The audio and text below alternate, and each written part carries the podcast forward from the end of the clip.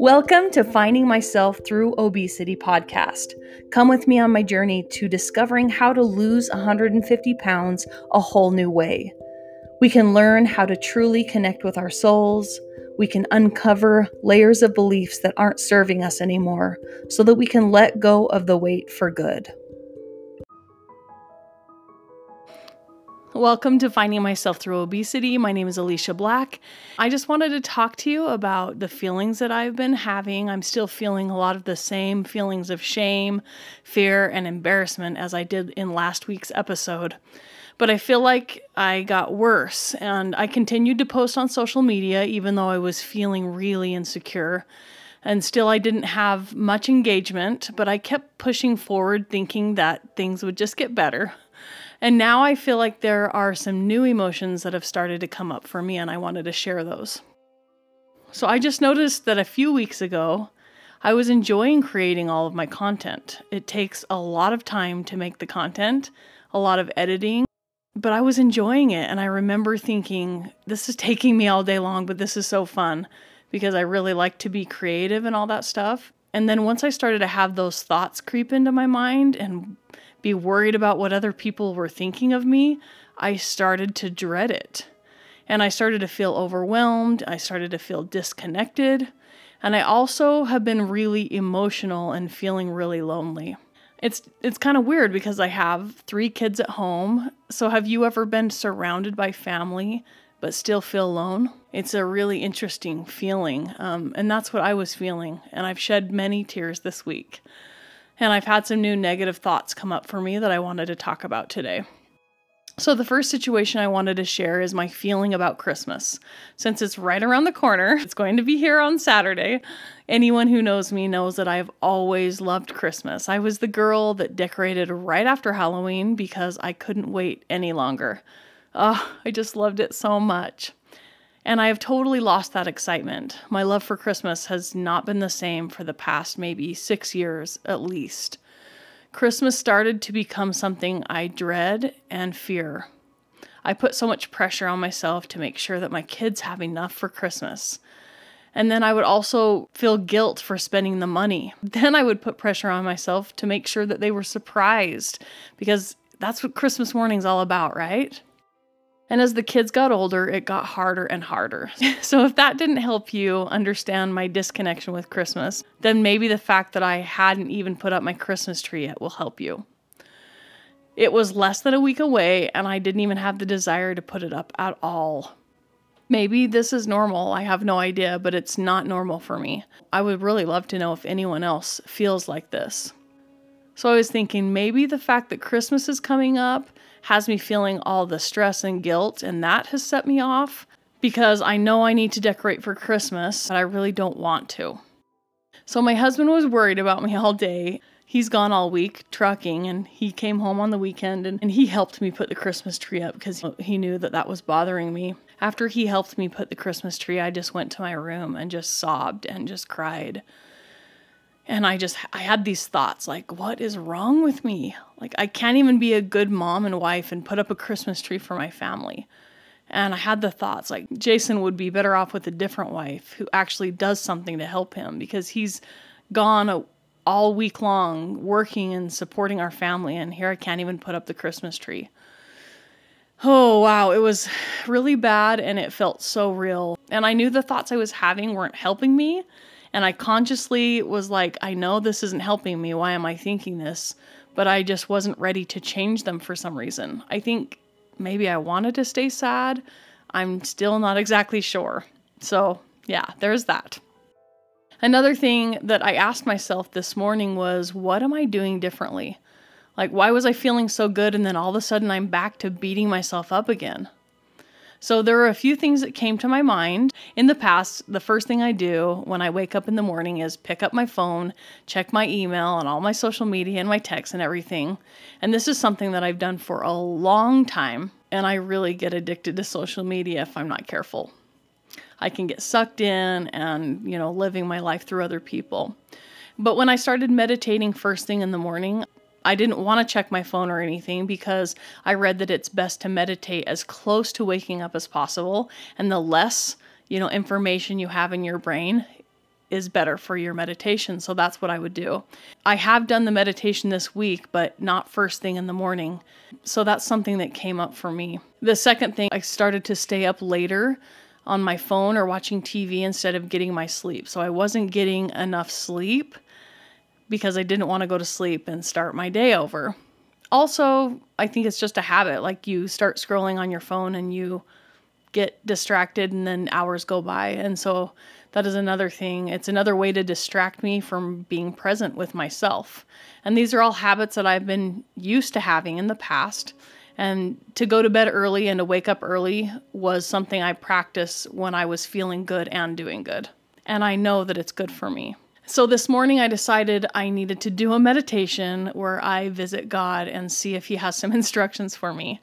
And if this sounds weird, I found out through my own meditation that I could visit God in my meditations. And I know that I've talked about this before. It is incredible the power that we have in our own mind and our own imagination and the answers that we can get for ourselves. We can be face to face with God. We can be face to face with a person that's passed away. We can also have a conversation with ourselves, our younger selves, and everything. So it's kind of cool. But going back to visiting God in my meditation, it is the most incredible feeling because God can embrace me.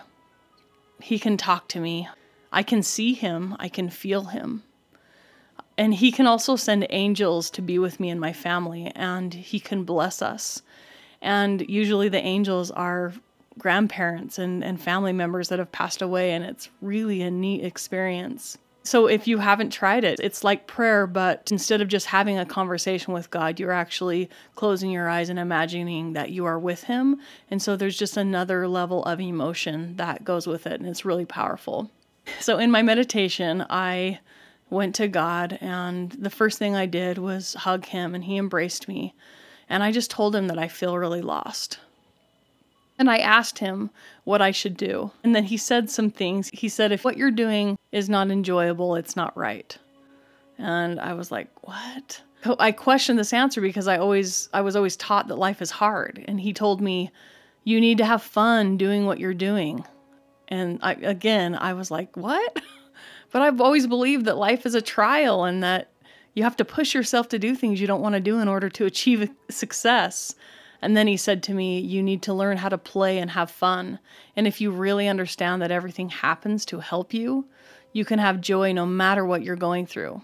When it comes to sharing your experiences, if you aren't having fun, don't do it. All that matters is what I think of you, and I will love you no matter what you do. I want you to be happy.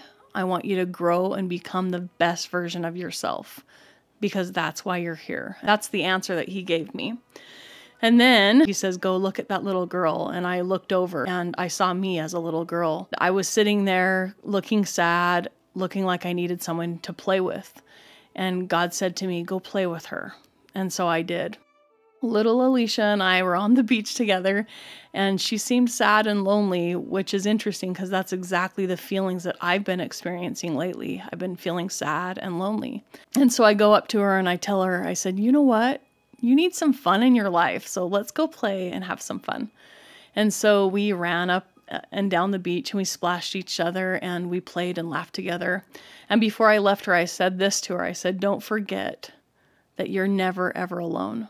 You always have me and you always have God, and that's all we need. And so after I had this experience in my meditation, I had to grab my phone and write all of this down so it was clear and so I wouldn't forget. And as I was thinking about it, I feel like God is telling me I need to enjoy my life more and stop worrying and I need to play more. And I realize that I don't even know how to play. I need to be doing some things that I feel happy and that I'm enjoying. And then I'm going back to Christmas thinking about how what a playful, wonderful time it is. And I haven't even allowed myself to be enjoying Christmas. And so that's just some thoughts that I had. So, the very end, little Alicia and I were playing. I heard God say to us, Go have fun and stop worrying. I need to learn what's fun to me and I need to learn how to play maybe this is something I need to learn and discover. And I felt prompted to message my mentor because I know she's told me before that she would get answers that would be like, What? That does not make any sense. And so I wanted to write down this experience and see what she had to say. I asked her, I said, How do I know that it's God answering me and not myself answering me?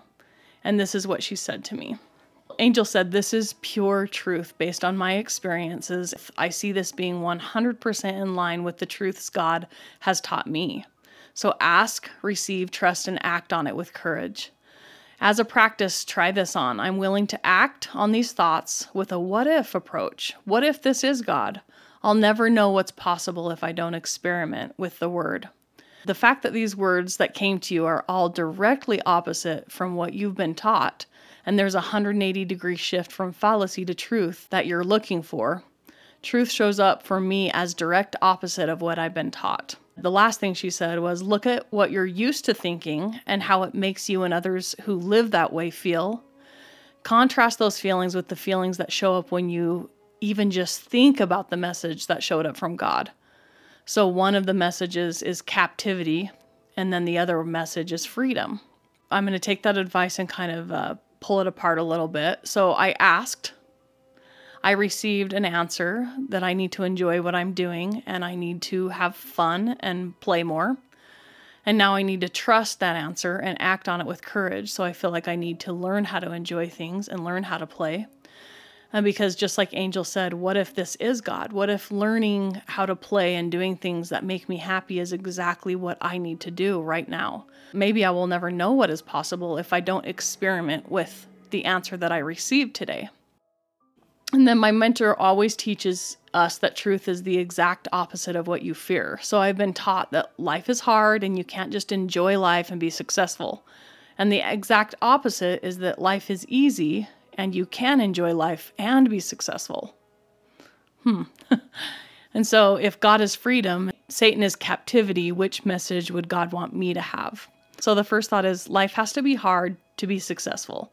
So how does that make me feel? It sounds like a lot of work. It sounds scary. It makes me feel like I probably won't ever make it. And so, why should I even try? And then the second thought is life can be easy and you can be successful. How does that thought make me feel? And my first thought is it sounds like a dream, unrealistic. And if but if it were true, anything would be possible, right? And how fun would it be to be successful if it was easy and it's still hard for me to wrap my brain around this, but I think there is something else I'm supposed to learn. I think that when we're doing things like when we're enjoying things, we can work hard and it's still easy to us because we enjoy the work. And I think that's what that means. Not easy like sitting around and watching TV or being on your phone all day, but like easy meaning that we're doing it and we want to do it. And it's not hard for us to get ourselves to do it. So, there are a lot of things for me to think about this week. This journey of mine is all about breaking all of these patterns of habits that I've been conditioned to believe and do, and to take all the feelings, emotions, and thoughts as evidence and clues to what else there is for me to learn out there. And if I continue to do what I have done, I will continue getting what I've got. These are just some thoughts that I had this week that I wanted to share with you, and I hope all of you have an amazing Christmas. I'm going to do my best to be more playful and enjoy myself and my family. And thanks for being here. We will talk to you guys next week.